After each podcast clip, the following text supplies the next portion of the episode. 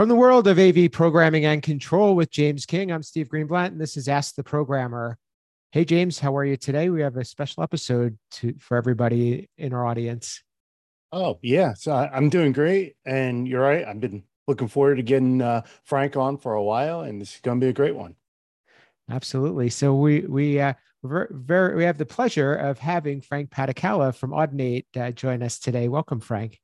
Thank you so much, Stephen James. This is an absolute privilege. I love, I've heard your show, you know, I've been following it, I've promoted it, and, you know, it's great to be on it. So thank you for the opportunity thanks for being with us. We, you know, we, your names come up quite a bit in some of our discussions. Where we, you know, always enjoy hearing your perspective on the industry, um, your support for for software in AV, for programming, and also the work that Audinate's doing. So we just wanted to get to know you a little bit better because one thing that you have that's a little special um, for many people in the audience is that your background doesn't purely come from AV, but you found yourself attracted and, and you've gravitated to AV from the IT space. So maybe you could tell us a little bit about that and and what you have found uh, that does to the way you approach AV systems and AV conversations.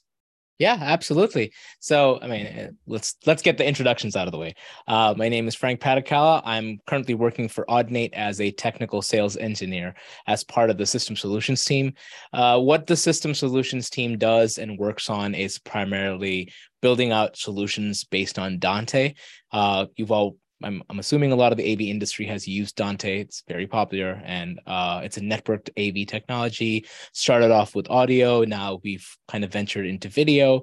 Uh, but what we do in our team is we build out solutions that are beyond the standard Dante implementations, and that kind of gets me involved. And like you know, like Steve said, a lot of my background is in IT. So you know, I went to school for IT. I have a master's in cybersecurity. Uh, I have a ton of certifications, which I still maintain and you know keep up to date and try to get new certifications every now and then. Uh, and that's that's that's my biggest perspective on these things because i feel like we are all part of a technology blanket. I keep using that term wherever i get an opportunity.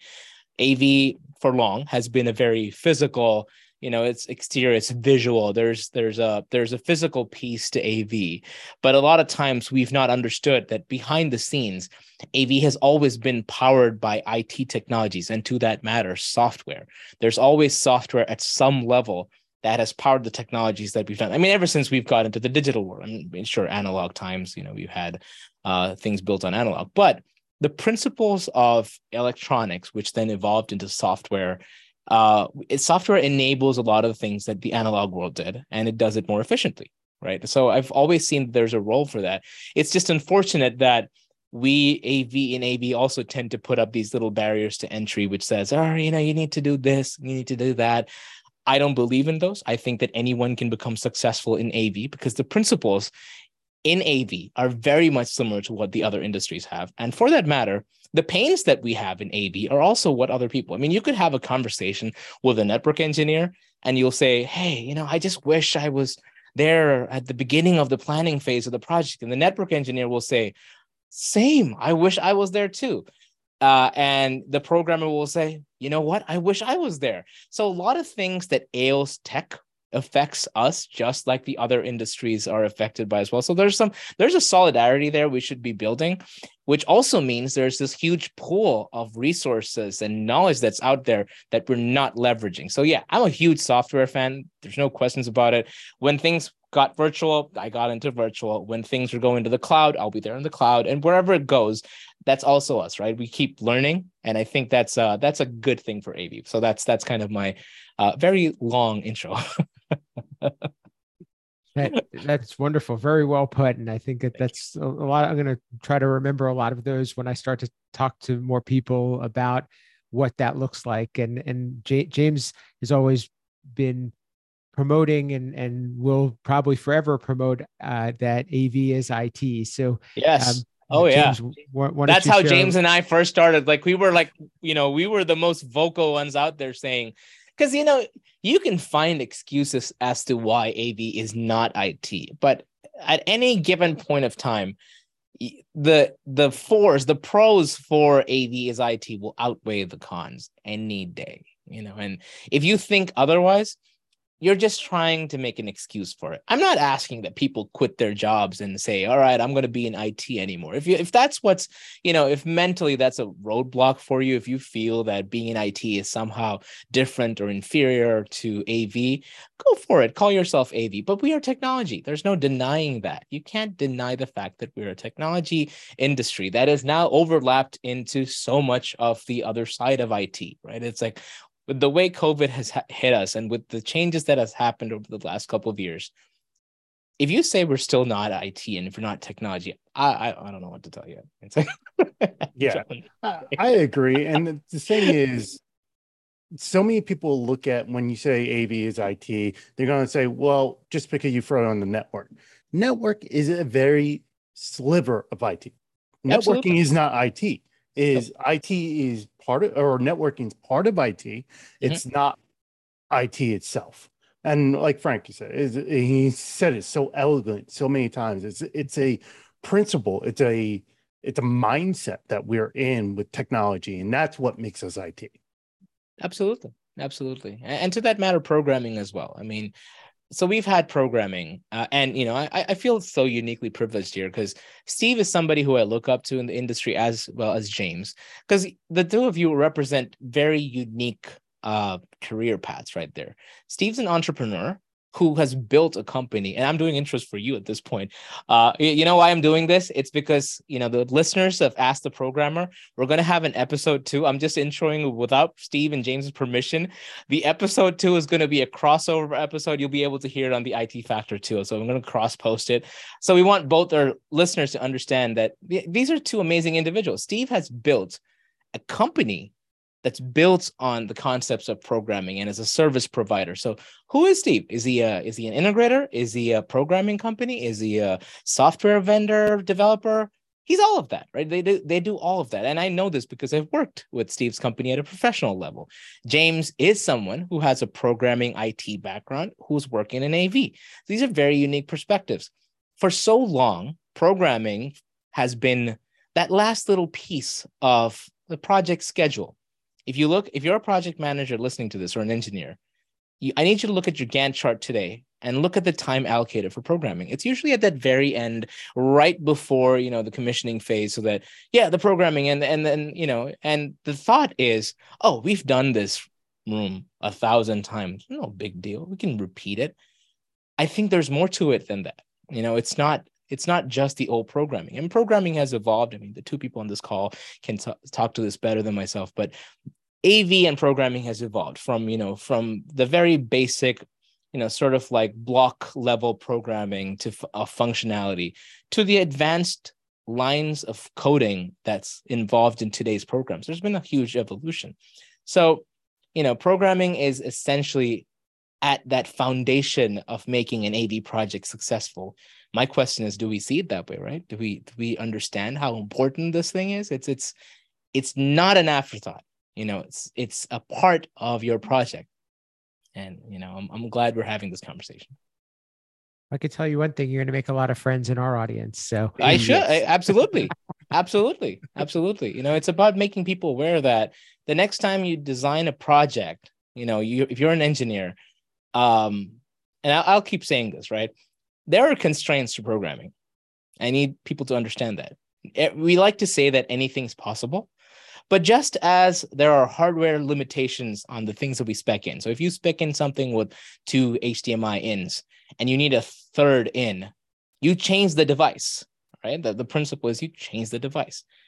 Now, programming, you don't think like that because you think, oh, it's a couple lines of code. It's just how hard can it be? I've heard this question, right? I've never asked this question, I've heard people ask this question: How hard can it be to just add an extra microphone? Um, it's hard because you know you're talking about maybe a hundred lines of code, depending on how the programmer built his entire logic, right? And you're coming in six hours before this thing's going live and saying, "Hey, can you just tweak the code to the so that we can incorporate an extra microphone?" And, and we do it. Programmers are great like that. They will work hard and they'll get it done. But you know, the next time they have an opportunity, they're jumping ship because they're tired of doing this every day. And the reason is the lack of understanding that a lot of people, a lot of subsystems within AV have about what is programming. I think we all need to just get better educated on programming. I mean, it's like, and so that again, that's a problem, right? A lot of people say, "Oh, I hate coding," right? And I'm I'm one of those people. Like I was never a fan of writing code. Uh, if you asked me to sit and write a hundred lines of code, I wouldn't succeed at that. I'm not. It's not the kind of thing I want to do. But at the same time, have I done it? Yes, I have. And because of that, I have respect for the people that do it and just I understand that in my design process, and I've always incorporated that. That you know, you can't just make something happen because it's code. It still needs work. You know, it's it's uh it's not easy. Yeah, it's like uh, thinking of it as a physical one. It's like telling a sound engineer, "Oh, you know, you set up for a ten panel mic system. We're now going to fifteen panels." Yeah, now they got to adjust for feedback and all that stuff. Now they're running five additional. Ma- uh, I like that. Yeah. That's a good analogy. That's exactly right. Because you've just adding the microphones may be the easy part, but now you have to account for all the variances that this edition has brought into it. But yeah, that's kind of like the my foundational perspective on programming. Unless we have a good understanding of the different parts of AV that are non-traditional AV, not saying the programming is not a part of AV. It's been a part of AV for a long time, but it's not, you know, a, a programmer is always seen as a different breed of person, right? It's not, you know, they're just like us. We're all the same. We're all technology people.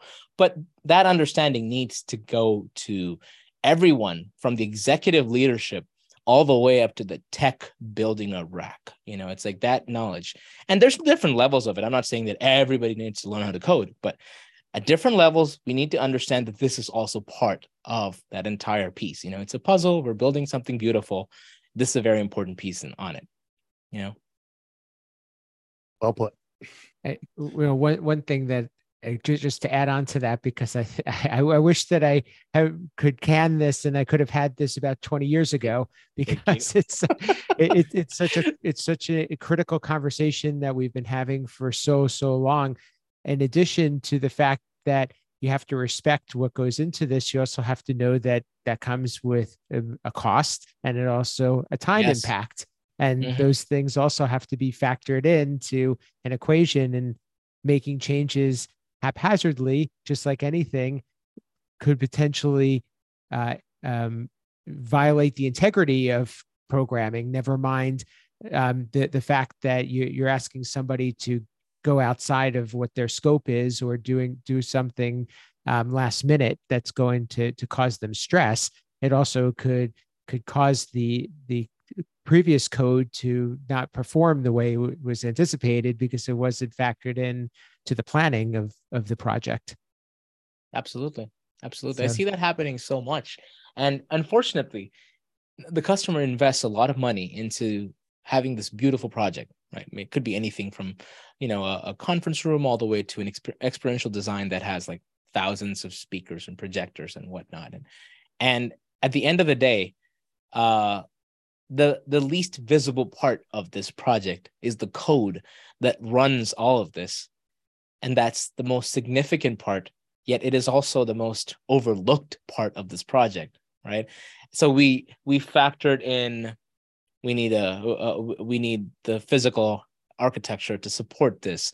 We need the space requirements. Heck, we've even gone into architectural acoustic coordination. And then, um, yeah, we've allocated 250 hours of programming for this. That should be good, right? Is all we get on the programming side. And um, and you're like, yeah, it should be, but um, what are we doing here? Is a programmer's first question. Like, what am I doing here? Right. And then well, you know, it's a, uh, uh, it's a, it's a, it's a conference room. It's a, that's not enough, right? That's not enough information to run this on, right? You've leveraged, and and again, this is where that relationship with manufacturers also comes into uh, constraints, right? Because manufacturers work hard and they build systems that have a lot of capabilities, right? And without proper training, without proper time, and without the right design methodology, you've wasted so much potential on what could have been an amazingly powerful system. and you've just got it to work, right?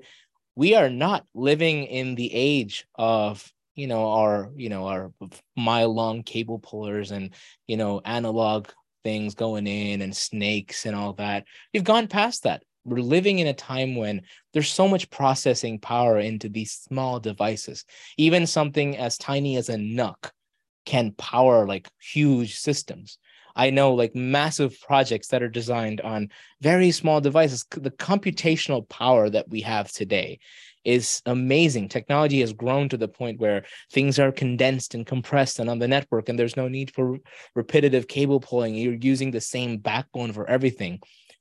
But without planning out the design process of the programmer, you've just left them to do what they think is right. And due to the time constraints, yes, they will do the best. They will do what they think is right. But now you have entrusted on the programmer not just programming, you're asking them to design, you're asking them to become a, u- a user experience developer, you're asking them to be a field engineer, and you're asking them to be a tech all in one. And that's not a good way of doing any business, right? You allow them to focus on their core strengths, ask the questions. The discovery process needs to extend into programming that's that's that's what I say to all integrators out there. It's what I say to a lot of people who are on the construction side of it. You have we have an elaborate discovery process. We wouldn't want to put a 50 inch monitor where you only have space for a 21 inch monitor, right? Very simple. Same applies for your programming. What are you trying to do? In the discovery calls that I've been on, eh, part of today, in my any job that I've been doing, one of the first questions that I ask is, who's going to use this system and what are they trying to do with this system and they'll be like well we talked about this to a salesperson and i'll say "Can would you mind just repeating it to me i'm the engineer he i've had i have their take on it i have that and i'll explain to them what i have as information today and my first deliverable to them is giving them a document that says hey this is what we understand about your project is this right? Because the thing is, we also know that a scope of work document, much as we talk about it, much as we want it to be a part of the thing, it's also something that's very hard to kind of put into a, a stable document. It's an evolving document, it changes, but we need a foundation. And so that's kind of where I've, you know, uh, I, I recommend having those conversations early on. It's, it's otherwise we're just setting ourselves and a whole lot of other people to fail. Well put. Yeah. These are the conversations. So, those of you who haven't tuned in to some of our previous uh, episodes, these are some of the conversations that we love having because the whole concept of this podcast is really to educate and to try to answer some of the questions that people have about programming and what we do, but also help to explain to those who don't know what the importance of programming is. And I think that you just summed up a lot of that just in this last 10 minutes. Thank you for doing that. I appreciate it. You, you know, what, one of the things that I wanted to touch on, you know, as we're rounding up this episode and, and um, just to highlight what Frank said. Frank is the host of the IT Factor, which is an aviation podcast, and we're going to be doing a, a crossover episode. So stay tuned to the next one that will both be on this show as well as on Frank's show. Um, but but I, I, wanted to also touch on another part of your career and, and a passion of yours, and that's diversity. And that and I know that you're chair of the Avixa diversity council. And and one of the things that that i look at with diversity because there's so many different facets and i really i absorb all the things that you say about this because i think it's so fascinating is is that every part of there's so many different angles to diversity. There, there are the things that are obvious and there are things that are not as obvious. And I think that you know that we we, we here um, uh, have all also looked at uh, the value of women and and female programmers, but we we also look at you know programmers are a, a, minority in general and they're they're often overlooked in in the AV industry. So maybe talk a little bit about your your perspective on that and and um, just in general um, for those who want to get more involved in in the diversity council how how could they do that Well, thank you, Steve. And can I just start off by saying just the language that you've used right now is so inclusive. I'm very appreciative of that. You know, usually when we have diversity conversations, one of the challenges that I faced and that I'm trying to change with every opportunity that I get is the fact that diversity is fascinating. I loved how you said that. That's that's beautiful because it's there's a lot of merit to diversity. And it shouldn't be seen as something that we're trying to fit into an agenda or we're doing it because you know people are calling out for it. No there's there's beauty in diversity. That's what maya angelou said you know many years ago. There's there's there's something special about bringing people with different perspectives and different backgrounds sitting them together and having them express themselves in a safe environment. And that's kind of what the objectives of the diversity council are. That's what we're trying to do is build uh, an AV industry where hopefully there's more inclusivity. Now, the the challenges that we have is that again there's a lot of traditional barriers to entry that our industry has put up. And it's not because you know not no fault to an individual or an organization for that matter. It's just that that's how things have been done for a long time in the AV industry right? Our career paths for example a lot of people if you want to be on the technical side of AV you start off in the trenches, for lack of a better word. And that trenches in itself is not an inclusive environment. Now, if you are a working mother uh, and you have kids, you cannot be expected to be traveling or in the field for a week or three days at a time. Now, this is where we've grown our industry is not that tech who becomes a, a, site super who becomes an engineer who becomes a project manager. That's not our path anymore. There's lateral entry. It's accessible. You can actually become a programmer without actually having to be in the field. There's plenty of ways to do that. We have enough of which is why i do hope that our industry the path of software adoption that we're on please keep at it because you may not know what you're doing, but you're actually making lives easy for a lot of people who want to get into AV. Just the fact that you're adopting software. Because now, if somebody wants to test a piece of gear, you don't actually have to go into a rack closet. There's virtualization, there's a software tool, there's something that can simulate what that is. And yes, is it good to be in the field? Absolutely. If there's an opportunity, if you're physically able to do that, it is absolutely something you should do. But that should not be a barrier. So by breaking down the barriers, by adopting software, and by understanding that the a, a unique diversity that you know a lot of times get overlooked is that you know the programming the group of programmers in AV are always a very limited group of people. I mean, you'll have I don't know what the ratio is, but you're never going to have like uh you know them as in equal numbers to the text. there's always going to be you know well, lesser programmers maybe there's 10 techs to one program i'm just throwing out a random number here but in that limited crowd by having more people come into the industry through IT, somebody who has, uh, say, you're a full stack developer, you have uh, a couple programming lang- languages on the front end and the back end, and you're pretty good at that, and you want to get into AV. Yeah, there should be a path for that, you know. And I think the the call to action for a lot of people is that how can we open up our workplaces so that we have more opportunities for entry level people. At any given point of time if you look through the av industry and the job postings associated you'll never find a ton of associate engineers or you know entry level programmers. Those positions are always a rarity and that shouldn't be the case. We have the opportunity to cultivate the next generation of AV professionals if we can just open that up. So those are some of the things that we try to work on. We try to advocate and just try to say that, you know, opening us up is is great not just for the cause of diversity, but it's also there's a business case for this. It's beneficial for your organization by having your organization and your setup more open to a larger talent pool, right? So there is there's a significant advantage to working on the diversity side of things. So that's what we do at the Diversity Council. We organize webinars, we have workshops. Our messaging is simple. You know, we respect who you are, we respect your individual diversity journey, and we accept who that is. You know, no questions asked. And it's as simple as that. Diversity is quite simple in that in that sense. It's just mutual acceptance of our differences and understanding those differences and providing a safe space for people to express their concerns and that it just it's just organically it keeps growing you know if if anyone's interested you know please check us out on the avixa website. There we have our monthly meetings. It's a great place to be. You know it's a very open play forum where you can talk about things and you know we educate each other we learn. There's diversity is also about learning. You're never going to get to the point where you've understood or you become uh, an expert in diversity. It's about keeping your minds open every day and learning. And i think from an industry perspective just the fact that we're opening up our doors to more IT professionals, more network engineers, more programmers from outside of AV and to come in. You know, when you question yourself and your organization, hey, if I were to bring in an IT professional, is my workplace, uh, do they get that sense of belonging there? Do they feel like they're part of something? Just ask yourself that and design policies. As long as you are trying, I respect that.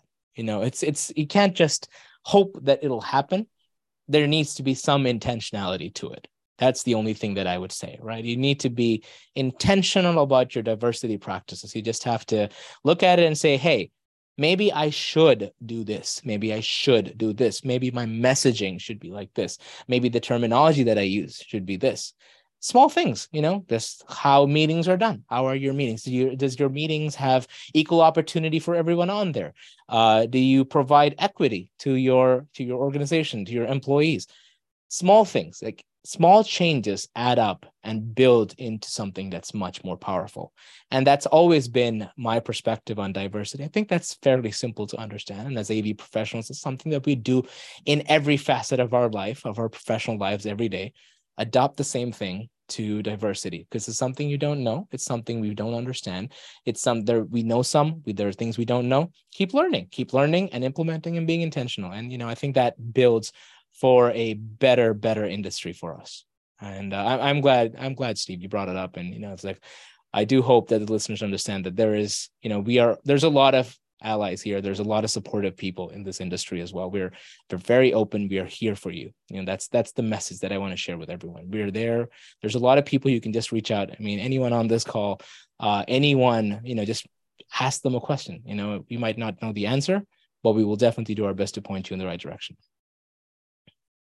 probably one of the biggest things that we talk about on the show is the programmers like the person on an island a lot of times they yes. they're they're that one unique individual in a company or on a team and they don't really have peers because not a lot of companies have the luxury of having multiple programmers that's and that's true. why we're trying to develop a community and build um, recognition and and um, a, uh, a visibility for what programmers do on the show Yep, absolutely, absolutely. I'm glad. I'm glad you're. You know, this the, the whole concept behind Ask the Programmer. I like that. You know, it's it's just about building a community, and you know, just having giving people options. That hey, you want to listen to another group of people that you know think like you, talk like you.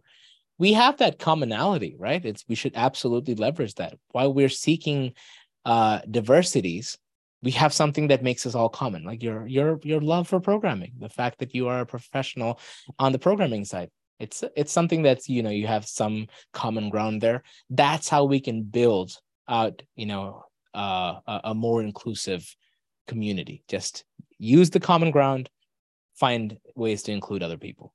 I love that i love it. You know i i do wish the both of you the greatest success on this show. It's i know it's a great show so Thanks. Thumbs Appreciate up if you that. can't see my video. saying that James, I know that um, Frank w- was uh, somebody that you wanted to uh, make sure that we highlighted. Have we touched on all the areas that you wanted to cover?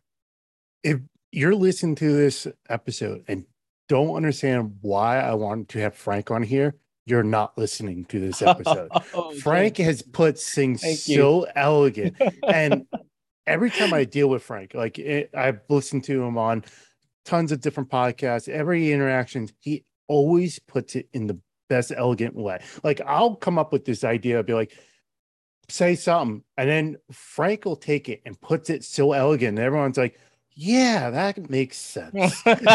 and that's what's great about Frank, and that's why I wanted to have him on. Oh, James, I wish everybody has a James King in their lives. They deserve it because it's this is the kind of support that I want to hear. Like beginning of the year, happy new year, by the way, to everyone. And you know, it's just exactly how a person would want to have their day. Thank you, James. That was that's so kind of you. I appreciate it.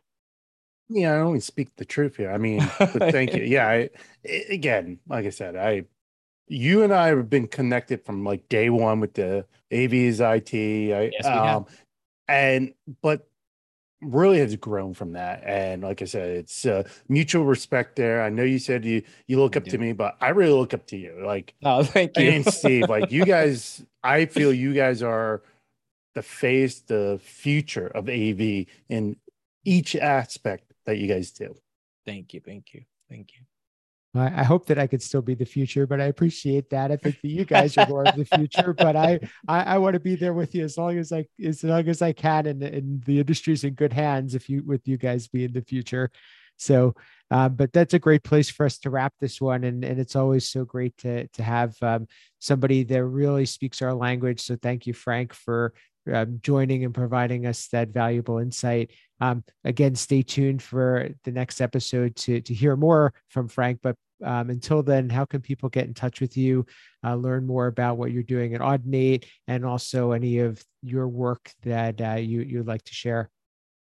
Sure. Uh, I'm on the socials. I'm pretty much there on all of them. Uh, Frank Padikkala on Twitter. I tweet, and I'm on LinkedIn. So feel free to add me there as well. Uh, our company's Audinate. I mean, you should be able to find us at audinate.com. And then for anything diversity council related, I mean, just reach out to me. I'll, you know, I, I can point you in the right direction.